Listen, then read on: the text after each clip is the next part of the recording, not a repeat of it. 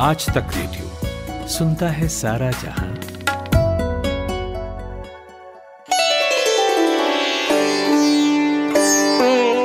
आप सुन रहे हैं आज तक रेडियो। हमारी पॉडकास्ट सीरीज़ गज़ल साज के अंतर्गत परवेज आलम पेश कर रहे हैं गज़ल गायिका इकबाल बानो पर एक विशेष कार्यक्रम।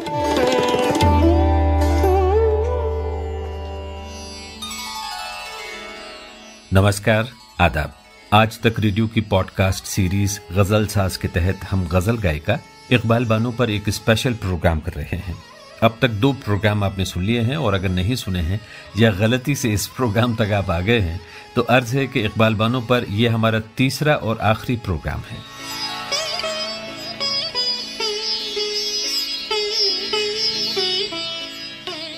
दिल्ली में उस्ताद चाँद खां साहब से हिंदुस्तानी संगीत की तालीम हासिल करने के बाद इकबाल बानो उन्नीस सौ बावन में पाकिस्तान आ गई।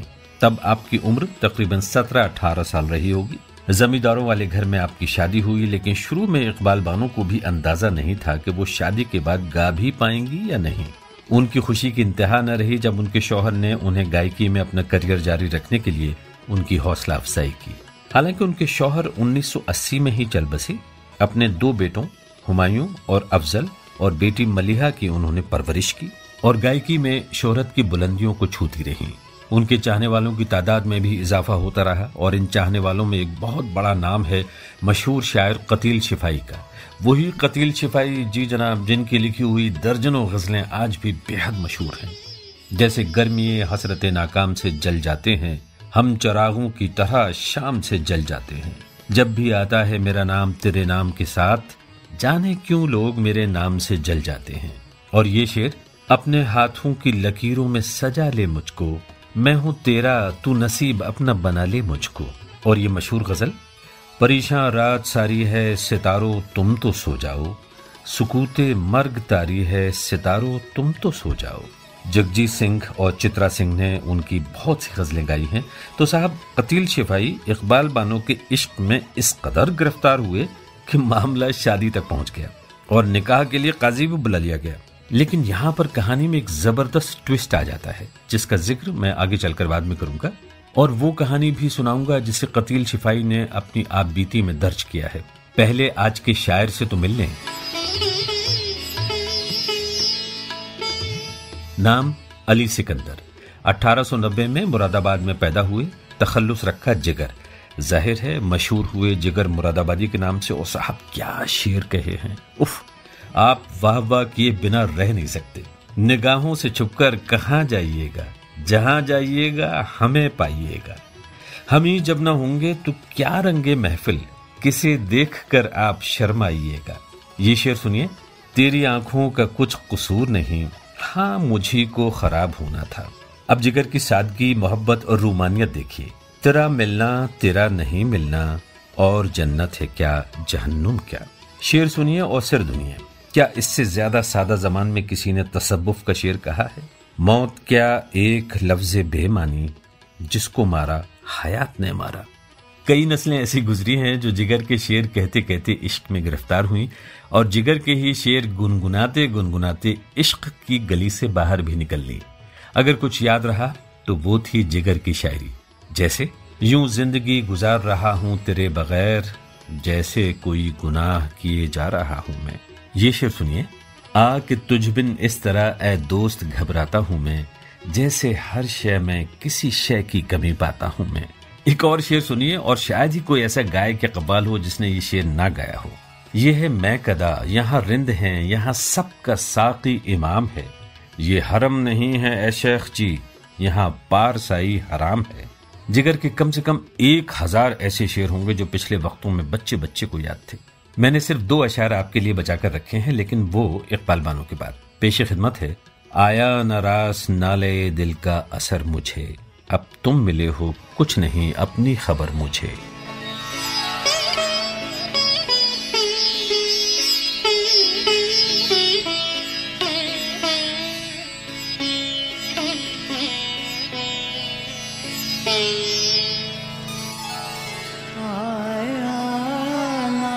रास दिल का असर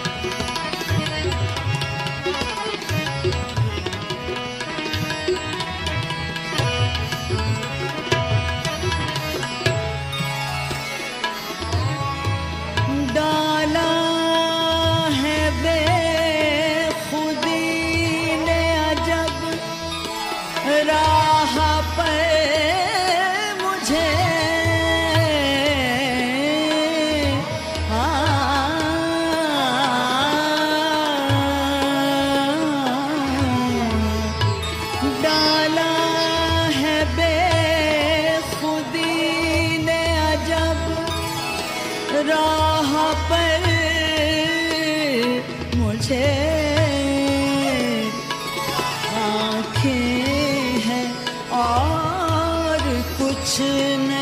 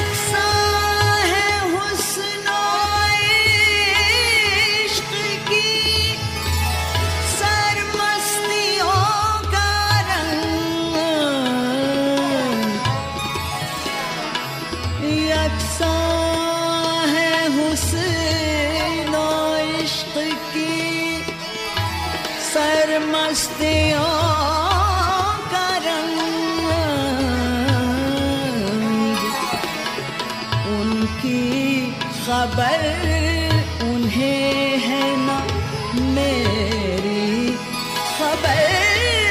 मुझे उनकी खबर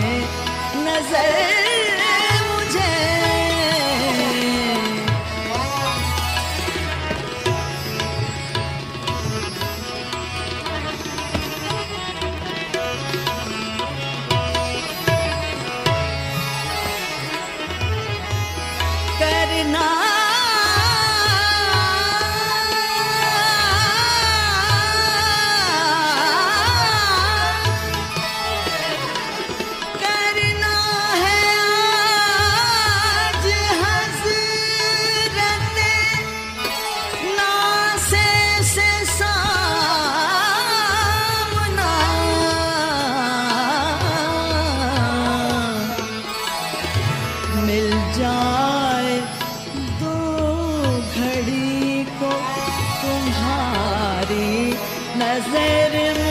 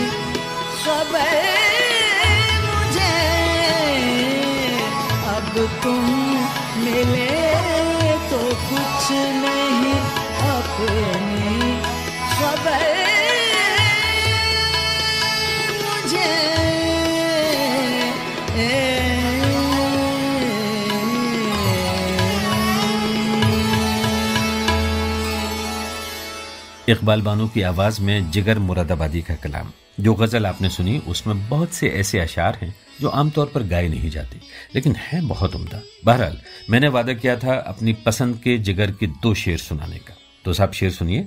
ये इश्क नहीं आसान, बस इतना समझ लीजिए। एक आग का दरिया है और डूब के जाना है। इसे कहते हैं शेर, और इस शेर को सीने में बसाए हुए कई नस्लें गुजर गईं। मेरी पसंद का दूसरा शेर है, ये जनाब शेख का फलसफा है अजब सारे जहान से। जो वहाँ पियो तो हलाल है, जो यहाँ पियो तो हराम है। जिगर की बाकायदगी से ज़्यादा तालीम नहीं हुई, लेकिन खुशकस्मती यह है कि दाग दहलवी जैसा उस्ताद नसीब हुआ उनको।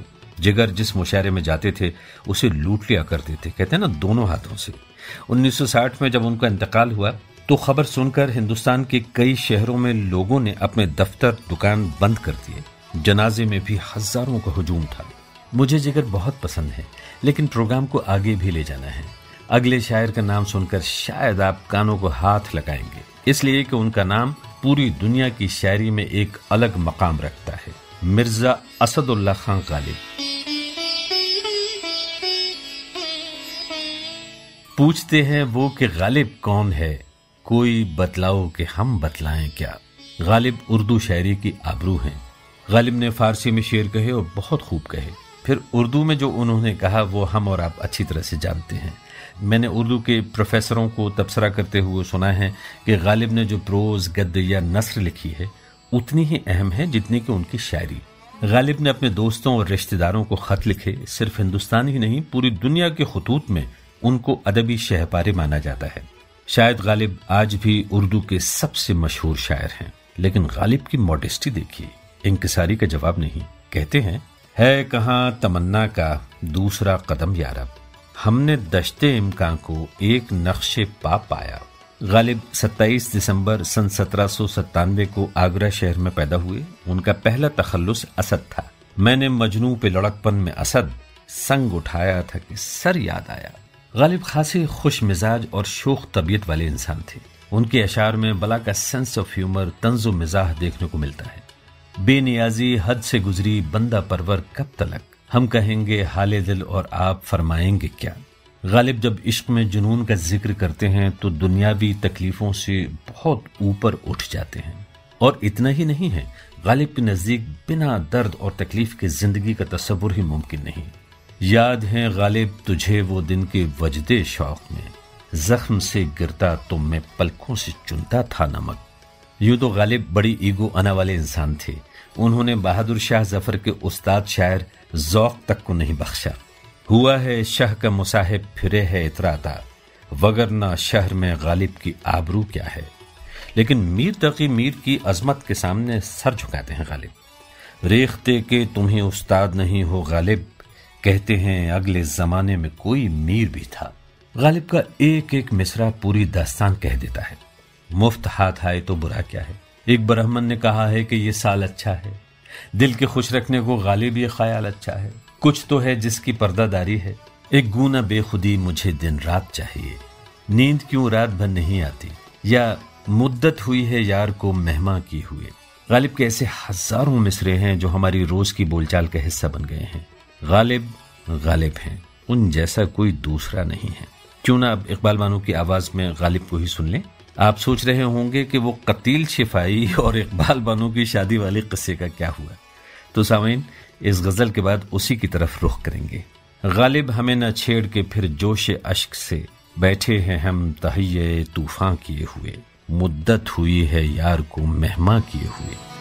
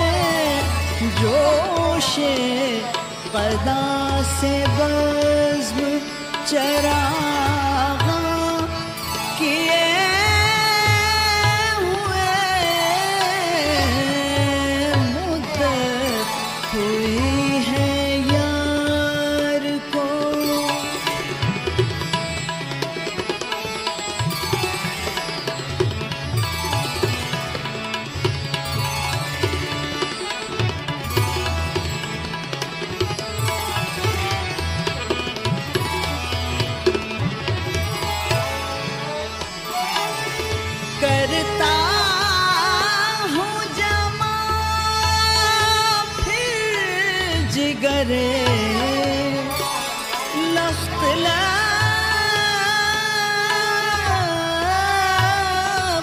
को करता हूँ जमा फिर जिगरे।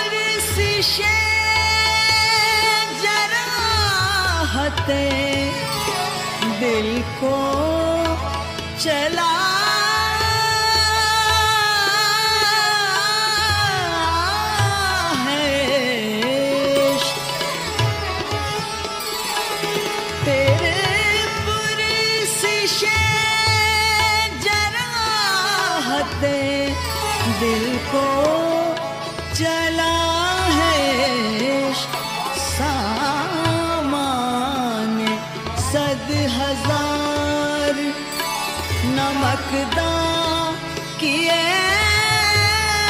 हुए सद हज़ार नमकदा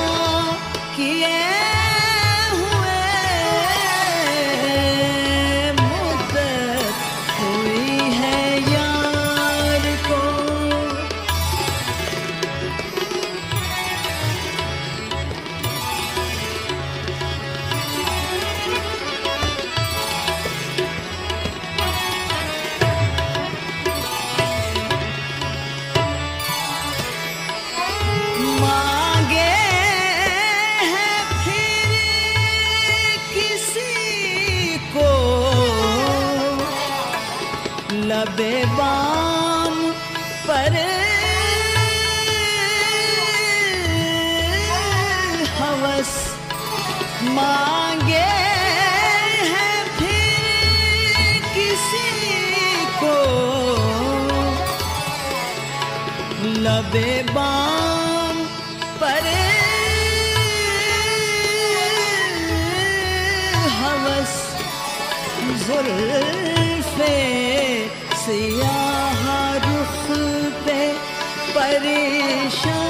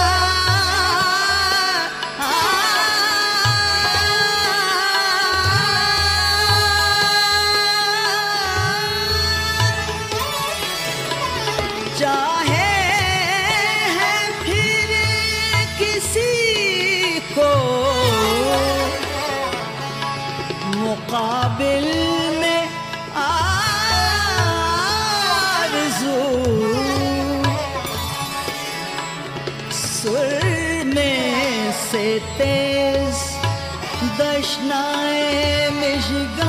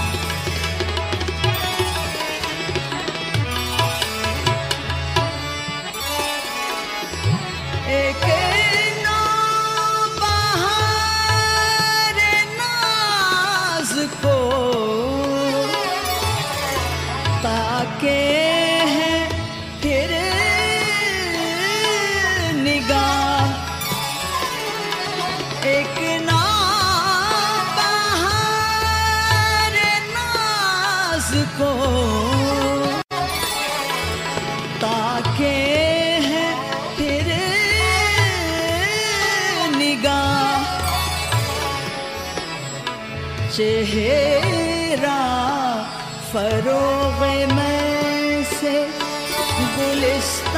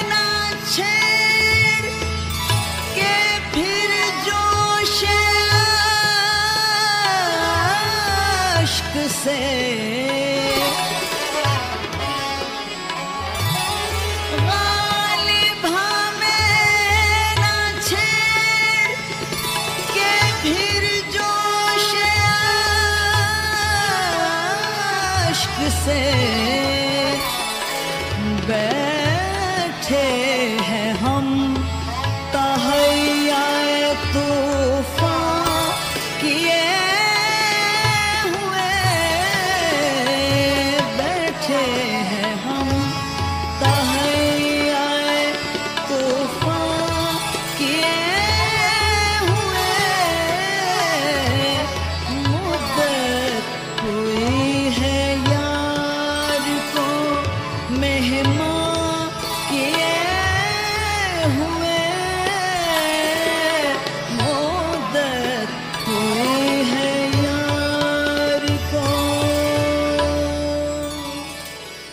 इकबाल बानो की आवाज़ में गालिब का कलाम, इससे बढ़कर सुख और क्या होगा? जी तो अब ज़िक्र इकबाल बानो और कतील शिफाई का। इकबाल बानो बेहद हसीन जमील और बड़ी बावजह खातून थी। अब मसला यह था कि हर दूसरा शख्स उन पर मर मिटता था। मशहूर शायर कतील शिफाई के साथ भी यही हुआ। उन्होंने अपनी आप बीती घुंघरू टूट गए में लिखा है कि इकबाल बानो के पहले फिल्मी गीत पायल में गीत हैं छम छम के। उसके बाद उनकी इकबाल बानो से दोस्ती हो गई और वो उनके दिल के नज़दीक आती चली गई। उसके बाद इकबाल बानो ने उनके बहुत से गीत गाए, लेकिन दोनों में बहस व तकरार भी होती रही। कतील शिफाई की आप बीती का ये हिस्सा सुनिए उन्हीं के अल्फाज में।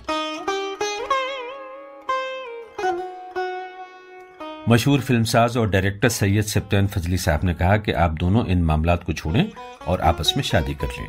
मैंने कहा, ठीक है। उधर इकबाल बानो ने भी हाँ कर दी। फजली साहब ने कहा कि देखो, शादी की तारीख मुकर कर लो और इस आए दिन की बकबक से किनारा कश हो जाओ। चुनाचे एक दिन तय पाया और निकाह का एहतमाम फजली साहब के घर पर ही हुआ। उनके घर में दस बारह लोगों का इंतज़ाम हो गया और मौलवी साहब भी बुला लिए गए। इकबाल बानो की उस दिन रेडियो में रिकॉर्डिंग थी। मैं जब रेडियो स्टेशन पर गया तो वो सुर्ख जोड़े में मलबूस थी और दुल्हन बनने के लिए तैयार थी। मैंने उन्हें वहाँ से अपने साथ लिया और हम फजली साहब के यहाँ चले आए। ये अल्फाज हैं कतील शिफाई के। अब सोचिए क्या कसर रह गई शादी में। लेकिन साहब, रह गई। उस दिन कतील शिफाई और इकबाल बानो की शादी नहीं हुई। दो महीने का वक्त तय हुआ, तब भी नहीं। और फिर कभी नहीं। कतील शिफाई की आबीती पढ़कर यह साफ़ ज़ाहिर होता है कि भले ही वो उर्दू के बहुत ही कामयाब शायर हों, लेकिन ख्यालात के मामले में बेहद दकियानूसी साबित हुई। उनकी शर्त थी कि इकबाल बानो शादी के बाद धीरे धीरे पब्लिक के सामने गाना बंद कर देंगी, जो ज़ाहिर है इकबाल बानो को मंजूर न था। इकबाल बानो न सिर्फ़ ये कि अपने दौर की महान गायिका थी, बल्कि वो बेहद मज़बूत, जरूरतमंद और कामयाब औरत भी थीं और उन्होंने आखिरी वक्त तक म्यूज़िक का साथ नहीं छोड़ा।